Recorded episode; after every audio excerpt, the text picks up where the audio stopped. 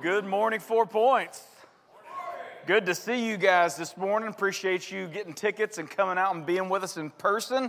Uh, appreciate everybody that's at home watching us live on TV this morning. Uh, it is good to gather together as God's people in whatever fashion we can. Amen. We're called to gather to celebrate and to worship and proclaim the name of Jesus Christ. And we need some proclamation of his name this morning, don't we? Let me start off with some good news because uh, we don't have much of that. But yesterday, for the first time in a decade, Americans sent Americans into space. That's awesome. Amen. That is good news that is happening right now. I don't know if you know this or not, but we have been paying $85 million a seat to Russia to send our astronauts into space. We've been doing that for a long time. So, all I want to say is praise God. And just in case you didn't know, the free market works. Get the government out of the way. It's amazing how efficient we can be and how we can do things that are uh, progress our country. Uh, that's good news.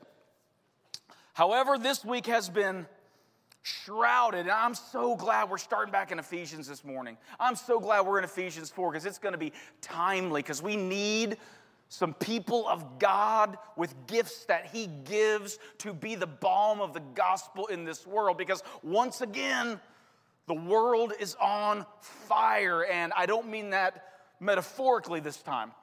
I mean, the world is really on fire. This past week, we have seen injustice lead to injustice, lead to injustice, lead to injustice, and everybody's mad and everybody's divisive and everybody's angry and everybody's got their point. and it was reminding me not only of genesis 3 last week but was reminding me of back in world war i era you know the world was literally on fire then and the times sent a question out to all the Nobel Peace Prize winners, to all the, the scientific world, to all of the philosophers and thinkers. And the one question the Times would have answered is what is wrong with the world? That's the question they asked. And they asked all the, the right people, the most important people, the wisest people, the people writing all the books, what is wrong with the world is the question. One of the men who got that letter from the Times was a man named G.K. Chesterton. He was a Christian philosopher, a Catholic, a thinker. And when he got the question, he responded to the Times, and his response was very short and very sweet. Again, the question is what is wrong with the world? The letter he sent back said, Dear Times, I am G.K. Chesterton. Why do I say that? Because we live in a world right now where everyone is pointing the finger at someone else. Some of you are blaming white people, some of you are blaming black people, some of you are blaming law enforcement in general, some of you are. Bla- I've heard Donald Trump be blamed. I even heard someone, a, a, a very famous black professor, blame Barack Obama for all this. People are trying to blame everyone else for the unrest and for the sin and for the injustice that we have clearly seen this week over and over and over again. I want to remind you we are all like our first parents, Adam and Eve, we read about last week. We're always looking. It was this woman you gave me. It's that serpent who deceived me. We're always looking at someone else to push the blame off. But what we need to do this morning is to open our own hearts and to look in our own mirror and allow God to change us. With you will never ever see it's so depressing. So depressing. we turn on our television you will never see change out there until change first occurs in here. So this week, who have you been blaming? Who, who, whose fault is all this in your eyes? I want you to move from that to the mirror of Scripture and allow God to change you from the outs, inside out. Because it's only with the gospel. There's no force in the world as powerful I have seen the gospel cause a lifelong alcoholic to put the bottle down. I have seen the gospel change hearts full of hatred and turn them into soft teddy bear men and women. It is the gospel that is the only force in this world that can truly change the human heart. It is the gospel we need for ourselves. And it is the gospel we need to bear as we move out from our homes and our church into our communities. It is the gospel that brings change. Don't trust a movement, don't trust a political leader, don't trust a party, don't even trust a government. They do what they can, but as we've seen throughout history, it's, it's never, right? The gospel is the power of hope in this world, a power that Paul, again, wants us to grow into maturity. Let's get to Ephesians this morning. Remember, as you turn to Ephesians chapter 4, we're going to start in verse 7. And I'm going to pray before we begin, but let me just remind you kind of where we're at because COVID hit. Everybody forgot about that already this week. But we've been wrestling with that for about two months, uh, well, more than longer than that. And we stopped Ephesians and we went into some Psalms, and then we did a, a lesson in Haggai. We actually did uh, four, four weeks in Haggai, and then we did uh, Genesis chapters 1, 2, and 3. But uh, we had just finished the first three chapters of Ephesians when COVID hit. And it's important to remember Ephesians is split up into two parts, like most of the writings of Paul. Paul always begins with a heavy understanding of the gospel itself. Remember, Ephesians starts out with orthodoxy because you can never rightly live until you know how to rightly think. Right? So we get that gospel in us before we get into these pragmatic chapters of how we're to live uh, in this world, right? Thinking leads to right living. And, and so Paul has been teaching us in the first three chapters of Ephesians that God has a plan, that He's a good father all good fathers have plans, good things in store for their families and for their children. It was God who chose us and predetermined a destiny for us to be in His Son, Jesus Christ. And we have redemption through His blood and forgiveness of sins because God did a work for us in Jesus Christ. We were dead in trespasses and sins, but God, rich in mercy, lavished upon us all of, of the grace in Christ Jesus. He saved us. And Paul wants us to grow in our understanding of the hope that we have in Christ. And then he moves and begins in chapter four of this great unity that you and I have. Listen, I, here's one of the reasons I love our church. One reason I love the body of Christ is not just us locally as four points, it's, it's his people everywhere. We see this stuff on TV that we don't see in our own lives. I mean, everything out there is this magnification of everything that's wrong, but you're right, and, and praise God, we live in a, in a nice area. We, we play well together. It's good. My, kids in my neighborhood, in our church, we, we, man, God's good. There's a unity in Christ Jesus that, that God gives us through the gospel. And, and now calling from that unity, one Lord, one Father, one, one faith, one body, all, this, all these unifying themes that began chapter four because of the gospel. We move into verse seven. Let's pray and we'll begin. Father, we need you. In times like this we face in our society and our culture, words seem to fall short. But God, your word never falls short. May we lean deeply into what you have spoken, into what you have said. Jesus, may we see your power at work in our own hearts, in our minds, in our lives this morning because you have given gifts to your people. May we operate in those gifts and thereby bring the only true change that can occur in this world through the power of your Son Jesus. It's in His name we pray. Amen. But grace was given to each one of us according to the measure of Christ's gift. God the Father has a purpose and a plan. He calls us into that purpose and plan through His Son Jesus Christ, who came and lived the perfect life we have not, died in our place for our sins. And Christ doesn't just save, God's will is not just for us to be saved in Christ, He has gifts that He wants to give us, His people. And these are gifts of grace. Many of you might be surprised to know that the word charismatic comes from the word charismata from Scripture that means gifts of grace. God has gifts He bestows upon us that He wants us to operate in in this world gifts that will reveal His grace, His mercy, the peace that passes all understanding that only He can give. We are to operate in these gifts that He gives by grace. He doesn't just save us, He empowers us to be effective witnesses of Jesus Christ in this world. That is who we are to be. By grace, but grace was given to each one of us according. Now, Please understand because some people get this so wrong. And some people, as we move into what is known as the fivefold ministry gifts, some people say these, are, this is, these gifts are just for professional ministers.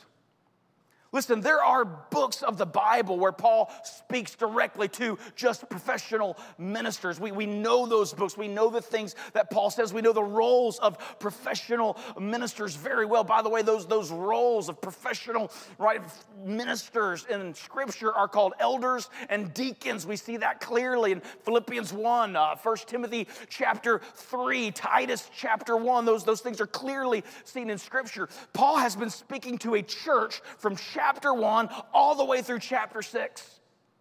Paul says to each one of us, this grace, these gifts have been given. So understand, God has a role and a purpose for you as his man, as his woman this morning for not only your life, not only for your family, not only for your neighborhood, but for us as his people in this world.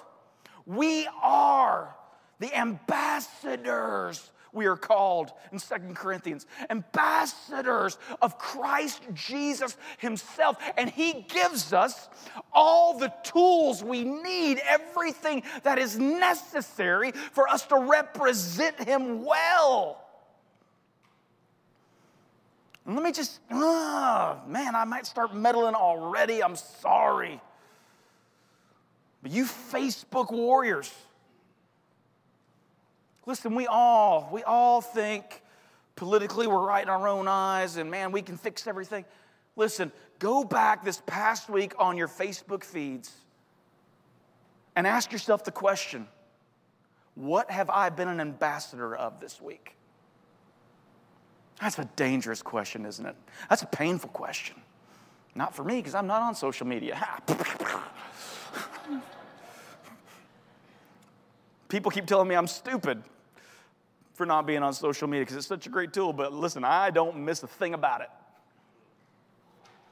What a powerful question, though. You know why I got off social media? Because I found myself not representing Christ well and instead representing other things that I think are true, but maybe they are, maybe they're not. I don't know. God didn't say those things. What I know God says is true. And I just, I was, I was getting into fights and disputes and arguments. And you know what's funny? When I got off social media, our church started to grow. Go back and ask yourself look at what you're posting. What are you an ambassador of? Is it the gospel? Is it the only healing balm that can, that can bring true healing to society, to people, to real people? God's given gifts, and we are to be ambassadors for Him in His name, for His glory. He gives us everything we need. Therefore, it says, now before we get to the gifts, though, let's get through some very difficult verses. They're actually not very difficult, but people make them difficult. Verse 8, therefore it says, When he ascended on high, he led a host of captives and he gave gifts to men.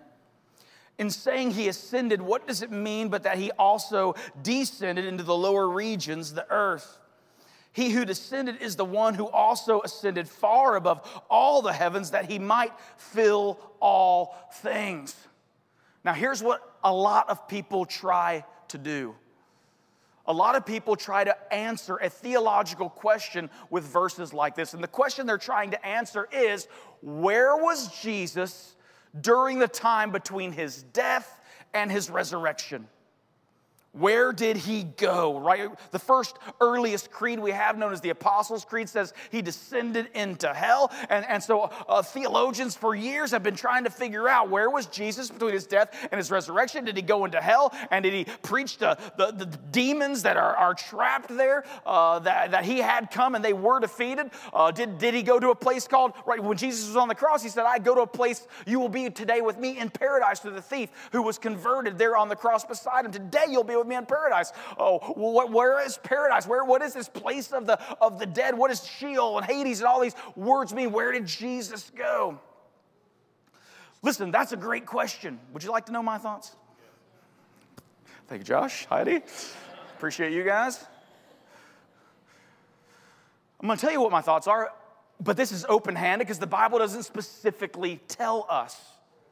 And these verses don't specifically talk about that. The reason Paul is writing here is not to answer that theological question for us. We'll talk about that in a second. But my own personal belief is because Jesus tells a parable about what happens when people die and he paints a picture. If you remember Lazarus and the rich man, he paints a picture when someone dies, they go to the place of the Sheol, the place of the dead, Hades in the Greek. And the place of the dead was split into a uh, by a chasm. There was a place of the unrighteous dead, and there was a place of the righteous dead, as Jesus' parable explains. And I believe when Jesus died on the cross, what he did, because how were people in the Old Testament saved? They were saved through faith the same way we're saved.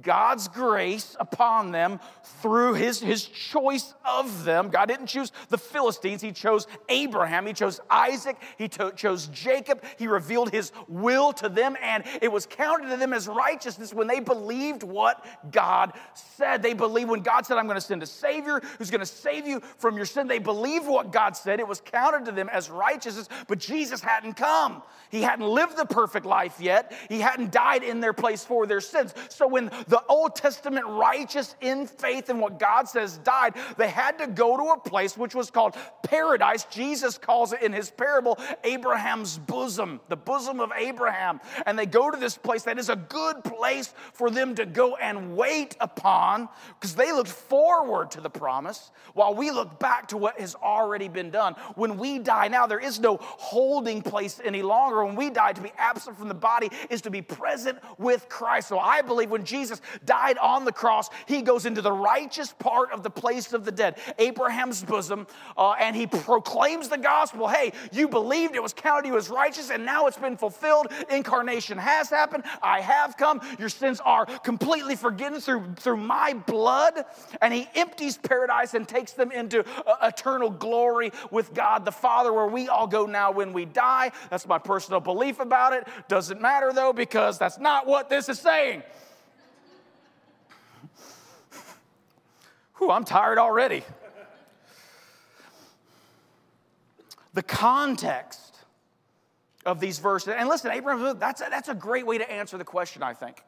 I think it's one of the most biblically faithful ways to answer the question of what happened to Jesus between his death and between his resurrection. However, you can't bring verses like Ephesians 4 into that, even though it may harmonize a little bit. You can't take places like First Peter with those, those uh, captives in prison and in the days of uh, Noah. People try to take verses out of context to justify and harmonize what they believe about different theological issues. The context clearly here.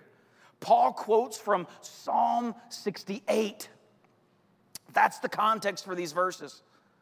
And what is what does Psalm 68 describe? It describes the triumph of the divine warrior, right? God's warrior, the Messiah, describes the work of Jesus Christ. The divine warrior is going to leave a throne, going to leave his place of glory, and he's going to come down and move on to the battlefield, and he's going to fight all of his enemies, and he's going to slay them. He's going to be completely victorious over all of his enemies. And when his enemies have been defeated, and we know from multiple scripture that Christ defeated even the last enemy, death itself, when he rose from the dead, he conquered sin, death, hell, and the grave. Jesus Christ comes from his throne, defeats all of his enemies. They're, they're no longer viable, they, they're, they're slain on the battlefield. And so the warrior, divine warrior, takes all the spoils of war and he ascends back up his holy hill and he sits on his throne in triumph. And all the spoils of war, right? To the victor, get the spoils.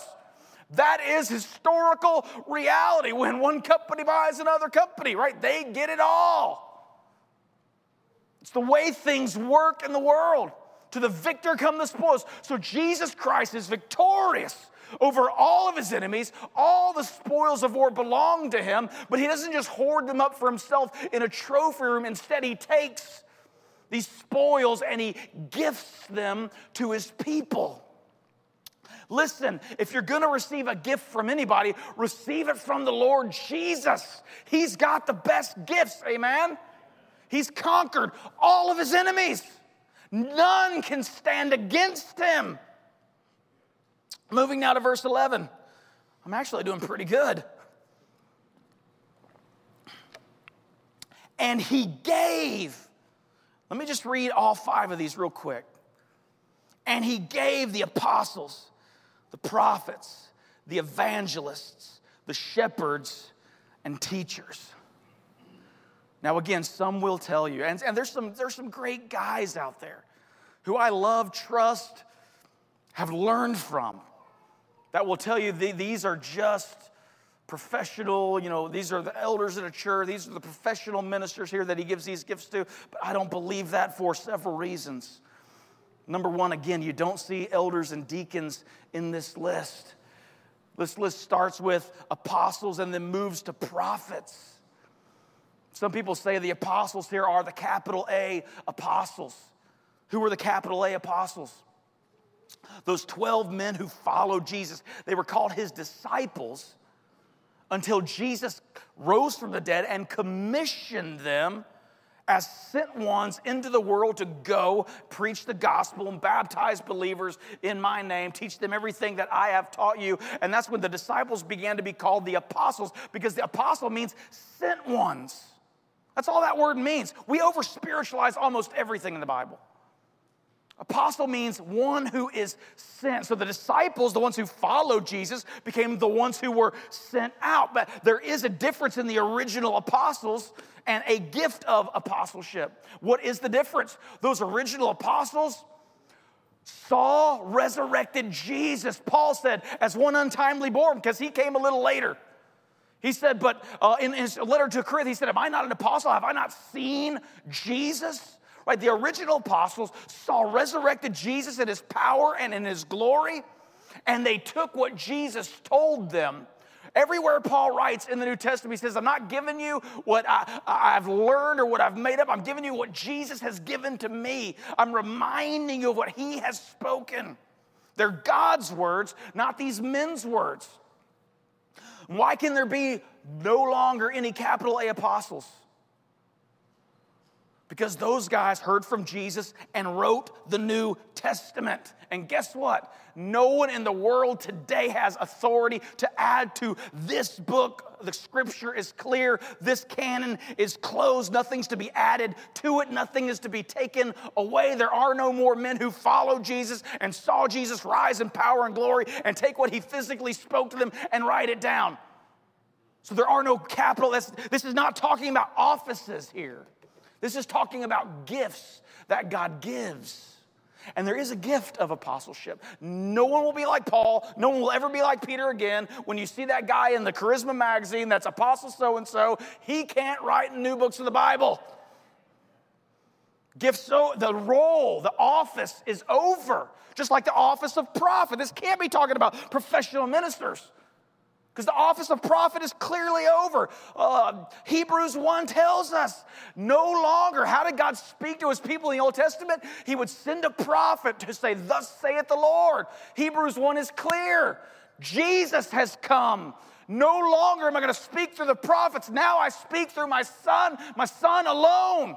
We have the words of the Son here. This is not talking about offices, this is talking about gifts God gives to His people, men and women. Paul's clear there is one authority a woman shouldn't have in the church. That's the, that's the office of, of elder. She shouldn't speak with an elder authority. But Paul also says, I do not forbid a woman to prophesy. That's a speaking role. It's a speaking gift. We're fixing to get into some stuff. Aaron's with me. And he gave first the apostles. Again, what does the word apostle mean? One who is sent. Now, listen, every one of you in here, you may have thought, we're fixing, we're fixing to talk about these giftings. And some of you may have thought, well, this is just my personality. All your life, you may have thought, well, God just wired me this way. Well, uh, know, my, this is just my personality. It's who I am. What I hope happens today is this light bulb just goes off. God just flips the light switch as He shows you it's not just your personality, it's not just some, some DNA strand that's been in your lineage, but God gives certain gifts. As we talk through these roles, I want you to see the hand of God at work in your life, making you who you are, giving you. Or there, there's something that you do that others can't do. Right? God, God's given me a gift for whatever reason. He's allowed me to, to see complex theological issues and boil them down and, and to, to make them easy for people to understand. It's just a gift that He's given me. But guess what? There's a lot of gifts I don't have, like counseling. That's not one of my gifts. I know all, everybody want, always wants to meet with me. Listen, there's better counselors in our church than me. I sit down with people and the man says, Well, she does this. And I look at her and I say, Stop that. And then she says, Well, he does this. And I go, Look at him, stop that. This is easy. I'm a terrible counselor. It's not my gift. There are things about you, about who you are, that God has uniquely hardwired gifts that He has given you, where you can be successful sometimes in a relationship or in a certain place or in a, a, a, a, situation that needs to be diffused. Right? There are gifts that God gives everyone men, women, every man or woman of God. God gifts, God uses, God works in for His glory, for His purposes. I want you to know. Hopefully, today, as we read this, you'll go, oh, That's who I am. It's what God's doing with me. So you can realize and begin, and begin to grow in making God better known through how he's natu- what he's naturally doing in you. And he gave first the apostles. Again, what does it mean to be an apostle? Apostle simply means one who is sent. Is there a place? What does that look like today for you? Is there something, what is it in this world that just makes you pound your fists on the table? When you look out in the world and you just, whatever it is where you're going, that's wrong. Somebody needs to do something about that. Chances are that's the gift of apostle working in your life. You feel specifically sin. We, we have uh, several people over this past COVID. There was just this need that they saw, that they wanted to fill. And by the way, again, these are not offices, right? There's no platforms for a lot of this. It's just you in real life, in real time. You, don't have to go out and start an organization. But some people just, they, they see a need and they go, you know what? I want to feel, I feel called to, to meet that need. Right? And they start making meals and they come to the church and other people go, I want to be part of that, right? There's this sent call of, I want to be, I want to be part of meeting needs that we have currently, and needs change all the time. So, so you may be called and feel led to do uh, this right now, and it may be something else next month, but, but we all have that. As a, as a church planter, I felt a specific calling to plant a church. I didn't know why, I didn't know how, I didn't know anything about it, but I just felt like I was being called out of ministry to plant a church. And we didn't know where we were going. We're driving around trying to figure out where are we going to go. And we drove through Acworth and we just felt sent to this place. That's God's gift working in our lives, bringing us to the place where He wants us to do the things that He wants us to do. If you have the gift of apostle, right? It's when you're able to go somewhere where there, there's not any ministry happening, and by God's power and by God's Spirit, you're able to make, to plant the seeds of the gospel, and it begins to grow there, it begins to minister, it begins to, to meet the needs of people. Again, don't over spiritualize any of this. We're going to get to prophet in a second, which I think is kind of the hardest one to understand.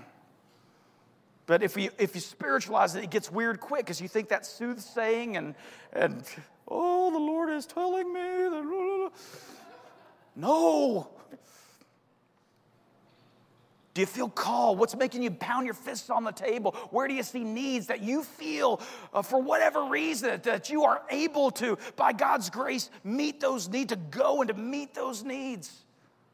It's the gift of apostle that God gives his people because there are needs in this world, and He calls us to be His hands and feet. So He'll raise someone up to say, I need to go to there and do this. I just, I have to. It's a gift of apostle. Next, the prophets. And again, this can't be talking about Old Testament prophets because God doesn't need them anymore. He has His Son He speaks through. So, what is the role of prophet? You know, when you go to 1 Corinthians 12, 13, and 14, there's a lot of, uh, Romans 12, there's a lot about the gift of prophecy. It's actually called one of the best gifts uh, that God gives in Scripture. And people automatically, when they think of prophet, they think of some foretelling of the future, and, and people get weird and woo, right? Dr. Huey. But that's not what's going on here. Paul in Thessalonians says, Do not despise prophecy. What is prophecy? In its simplest form, prophecy is simply this declaring the oracles of God. What Jesus Christ has done, what he has spoken. A prophet never speaks from his own, uh, or, or from a, a, woman who, I do not forbid women to prophesy.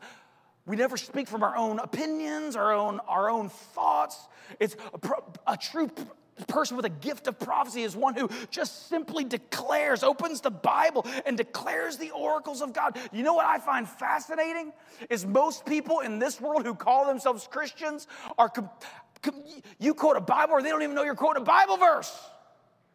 It's foreign to them. So why does God raise up prophets? Why, do, why again, not the role of prophets. Why, why does God give this gift to, to men and women? Because people need to know His Word.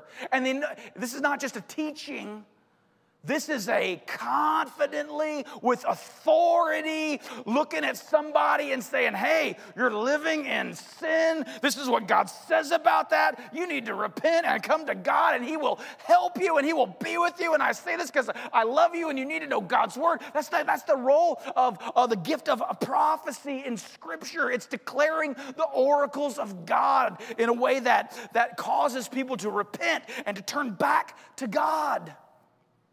It's the gift of prophecy, and we need prophet moms, prophet dads, prophet neighbors, right? To speak what God has spoken, what He's done through His Son Jesus. We don't need new theology, we don't need new anything. Everything that we need, we've been given. We need to declare it and declare it in a way that is confident that's what the gift of prophecy does it declares with confidence and authority the oracles of God.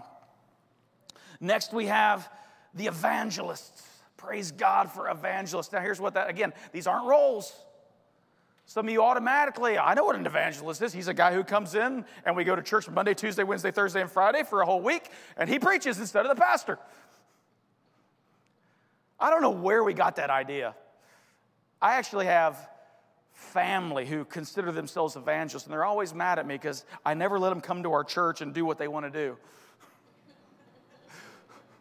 I'm serious. You wouldn't believe the stuff I have to go through. I'm disappointing family all the time. You can't come to my church and do that because I don't, it's weird.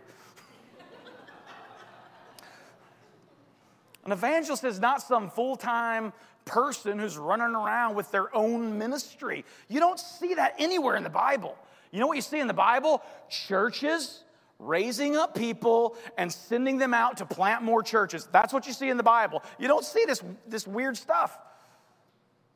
So, what is the gift of evangelism that some of you have? The gift of evangelism is when God has uniquely gifted you to talk to someone who is outside the faith about the faith in a way that intrigues them and interests them. Right? It's, it's when, praise God for, we're going to talk about teachers and pastors here in a second, shepherds.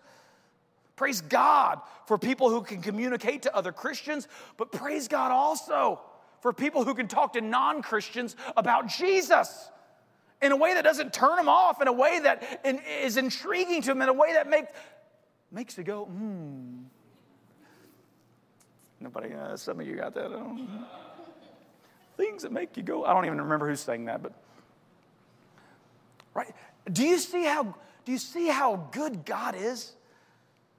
Do you see how He has uniquely gifted His body? We're fixing to see this body imagery. We see it in other places. Gifts are mentioned too. Many parts one body. All moving all this gifting all the all these appendages all these different parts leading up to one unified head jesus. Do you see how we need all these people with all these giftings? Praise god for the apostle who sees sin and calls out sin and, and proclaims the gospel. Right but you can't just have that. You need an evangelist to come alongside and and explain things in a way to an unbeliever that you can't explain the way you do to a believer. We, we need all these gifts, all this. We need people who are sent to meet needs. We need all of these gifts in the church to be effective hands and feet of Jesus that glorifies Him, the head. You guys with me, right? Next, the shepherds. Some of your Bibles will say the pastors. I don't know why in the world, in our English world, we call people who do what I do pastors. Because in the Bible, they're called elders. In the Bible, in Acts 20, 1 Peter 5, you see these men who are supposed to lead the church. They are called, they are to oversee day to day operations. There are finances. There are buildings being built and rented. There are ministry needs everywhere. There's, they're to oversee. And you know what they are also, even though they're called elders, they are to poimen, to pass, to shepherd people, to walk alongside people. It's a small uh, function of what an elder in a church does. But when the word poimen, it shows up with paired with elder, episkopos or presbyteros, elder or uh, bishop, overseer, it's always in verb form. This is in noun form because this is not talking about the role of a pastor, what we call a pastor today. This is talking about a gift that God gives people. And some of you have this gift. And some of you need to exercise this gift. Because a, someone who has a shepherding gift is able to, number one, love someone exactly where they're at. You know what prophets have a hard time with? People with a gifting like that, they have a hard time loving someone where they're at. Prophets are all about truth. God says this and it's true and you're wrong and suck it. There's a lot of people out there that have, that have a true gifting, but they're so hardcore. Right? We need all these gifts working together. We need shepherds who can love someone even if they're not right in their theology, even though they're struggling with, with sin, even right wherever it is they are. A shepherd can come along somebody, never justifying where they're at, but who can love people exactly where they're at and who can gently right? As, as a shepherd in a field full of sheep who can protect from wolves and, and who can lead into green pastures, right? A shepherd is someone who can love someone where they're at for who they are right there at that time, whether good or bad, and gently begin to lead them. And if they begin to stray, what does a shepherd do? The shepherd takes their lasso. Actually, it's a, it's a stick with a hook in the old times, but for my cowboy imagery, let me just say, because it makes better sense. They love, they lead, they lasso. It's just the three L's. It's how we teach shepherding around here. Right? If, if they begin to stray, they can take out their lasso and whoosh, bring them back in. That's what a shepherd does. Some of you, that's what you've been doing all your life. You just didn't know it was a gift that God has given you to be part of His body and to make much of Him. We need shepherds, amen? Not just elder shepherds. Elders do shepherd, it's a function they do as well. But again, some of you are uniquely gifted to shepherd. And finally, we have teachers. Teachers are those who have the unique ability. All right, and if you have a teaching gift, be a small group leader for crying out loud.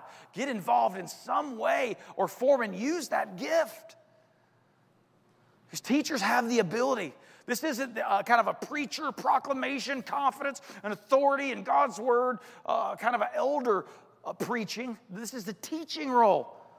When someone has a question, man, I just don't understand what the Bible means. A teacher's able to come alongside them and go, well, let me show you. Let's read the, the three verses before that verse and the three verses after, and let's see the context, and, and we get a little more insight. They're able just to, to, to teach.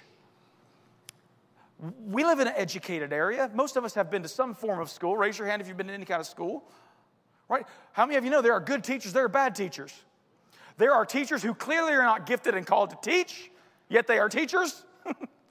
and there are people who are uniquely gifted by God to communicate truths. And people with that gift, they're special. My, my son uh, took some college classes this, this past semester. He's got a history teacher who's just not a teacher. You guys know me, right?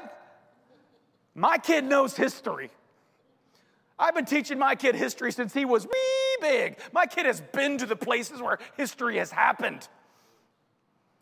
And he, he comes home, I'm like, How'd you do on your history test? It's American history. This is a T ball for my kid, right? He's like, Oh, dad, I got a, you know, a 64. I'm like, What? You don't get a 64 in American history. You're not my son.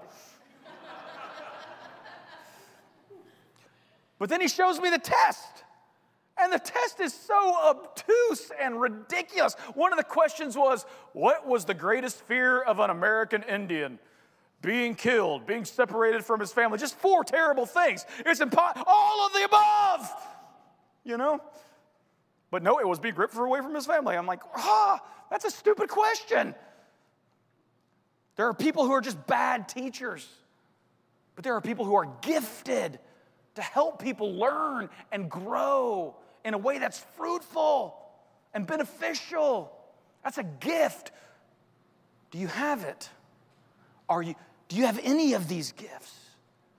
Are you using them? Why does God gift? Why should we use gifts? Because this is how, in God's body, He equips His people. He gives these gifts to equip the saints for the work of ministry. Now, notice he says, he doesn't say to equip the elders for the work of ministry. None of you are chuckling.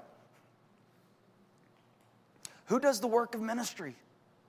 We live in this upside down world where we think, well, the pastor's going to do that. Well, the youth pastor's got the discipleship of my kids. I don't really have to do anything responsibility for your children is we try to help and assist as God's people, but the responsibility falls on the parents. Right? Just like the work of ministry in this world, being the hands and feet of Jesus in this world. Yes, we're here to equip and to serve and to help, but the, the, the role of ministry in the world falls upon the saints. So, as the saints, we've got to use gifts that God has given us to equip all those around us so we can do more. March like a mighty army in the name of Jesus for his glory, ministering in his name, being lights in the world, a world that is full of darkness to equip the saints for the work of ministry, for building up the body of Christ Right, here's that body imagery. None of us are. Unity that led us into these gifts that God gives is not uniformity. There is great diversity in the body. We're not all the same thing. Some of you might say, Well, I've only been a Christian six months. Well, guess what? Right now, you're the armpit of the body. Right? We take special care of people like you. And for those of you who have been Christians a long time, come on. Where are you? Are you the hands? Are you the feet? Are, are, are you speak? Are you a mouth? Are you, are you ears that are listening? We need all the parts of the body to work together. The church needs everybody, and everybody needs the church because Christ is the head. He's in charge. We want to be part of what, not our own agenda, but what He's doing in the world, and that starts here among us. Are you using your gifts to build up, to equip? so that we can be the body of Christ in this world. Until we attain to the unity, we got to start hurrying. I got three minutes. Until we attain to the unity of the faith and of the knowledge of the Son of God to mature manhood. Again, what is Paul's aim in Ephesians from the very beginning? He wants Christians to grow. He wants Christians to mature. He doesn't want us to stay babies just on the spiritual milk. He wants us to acquire a taste. Some of you vegetarians are going to hate this. He wants us to acquire a taste for that good two inch medium rare filet mignon of the gospel.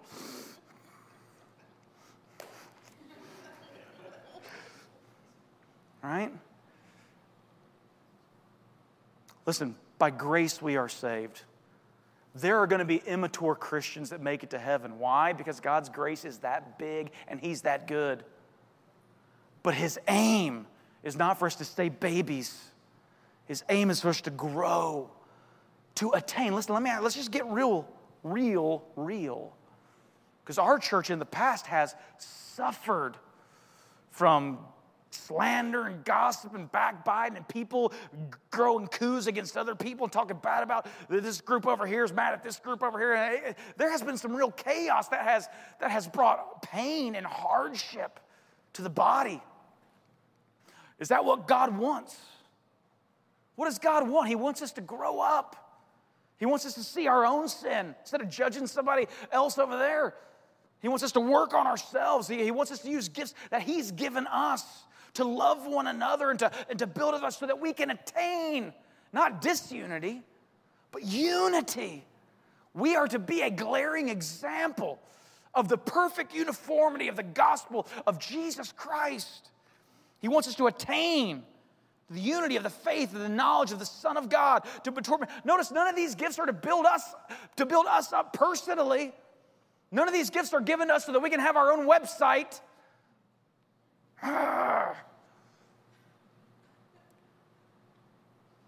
These gifts are given for the good of the entire body. No, no apostles over here getting a lot of credit.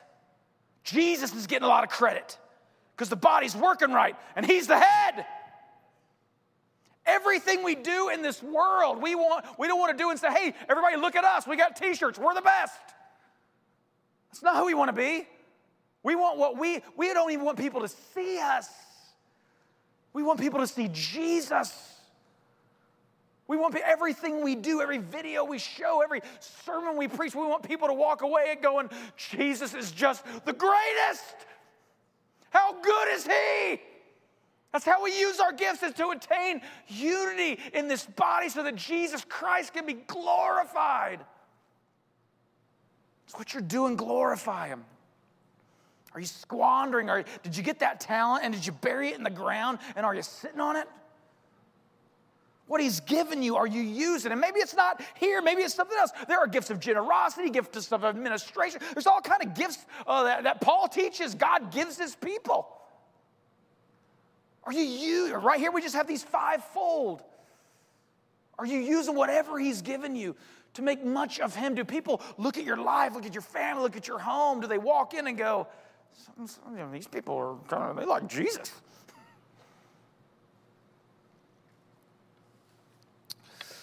Until we attain, I gotta hurry, I'm already late.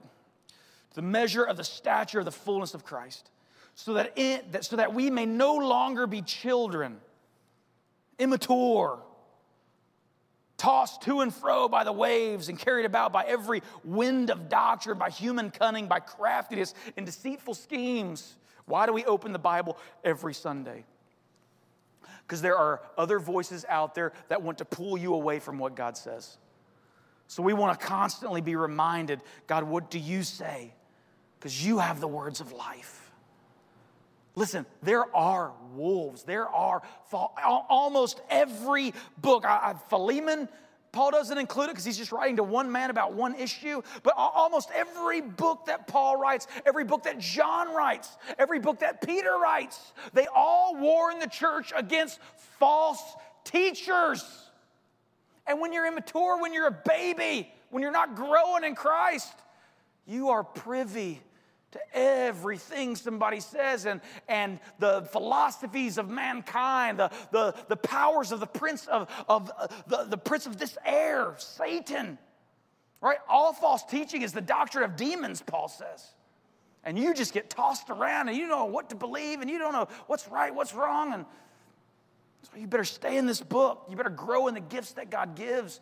If, if you need some teach, find someone with a teaching gift and let them teach you. Because there are false teachers out there. Verse 15, rather speaking the truth in love, we are to grow up in every way into Him who is the head, into Christ, from whom the whole body, joined and held together by every joint with which it is equipped how can this be just about elders? Every joint, right? Every one of us. You're not. I apologize. I'm late, but any of you ever seen Star Trek? And I'm going to butcher this because I'm not a huge Star Trek fan, but somebody used to wear a Star Trek shirt to church all the time. I think it was, I want to say it was red. Or maybe it was green, I can't remember. And I just asked him one day, I was like, what's the deal with the Star Trek shirt? And he was like, well, if you've ever watched the show, you know everyone who wears this shirt on that show is expendable. They usually die at some point. So you can see it coming before it happens. If they got a red shirt, they die. So the, the joke is everybody's wearing these red shirts, I'm expendable. No one in the body of Christ is expendable. No one in the body of Christ exists for no purpose, for no reason. God calls us in as his children. He wants us as part of the body. And he wants, he gifts us and he wants us to be effective and use those gifts he gives. Every joint's important. We all have to equip one another. Joint held together, every joint with which it is equipped, when each part is working properly, makes the body grow so that it builds itself up and love. If there's ever been a time in our society, I mean, two months of COVID craziness into the world literally burning down, there needs to be a physical representation of a mature body in which Jesus Christ is clearly the head of, a body that grows itself and attains unity and reveals love.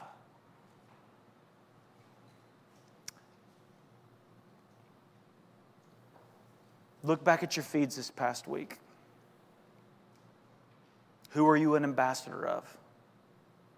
Study the gifts of grace mentioned in the Bible 1 Corinthians 12, Romans 12, Ephesians 4.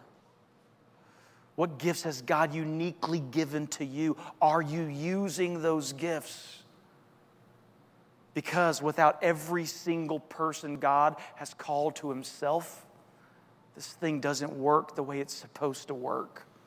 We need one another to grow and attain the unity we have in Christ and to reveal His glory to this world. This is way less about pastors than you ever realized. This is way less about organized religion than you ever realized. This is about real people being the real body of Christ in the world. It takes every single one of us. Here's the good news God gifts us for this purpose. Let's pray. Jesus, I love you. And Father, I hope today what I said was true when I said, we want everything we do, every sermon preached, every video played, every song sung, we want people to walk away with this overwhelming understanding that God, you are good and that Jesus is the greatest. Father, you are the best thing that has ever happened to our lives. You are the best thing that has ever come down into this world to, to live how we couldn't, to die in our place, to, to shower us with grace and mercy and peace. May our lives be representative of this glory that you have bestowed upon us. It is in Jesus' name. Everybody said, Amen. Thank you so much for tuning in. Thank you guys for being here. And as Ben Cooper, who really came alive today, said, don't touch anybody, don't talk to anybody. Just kidding, talk to everybody, just COVID elbow. Love you.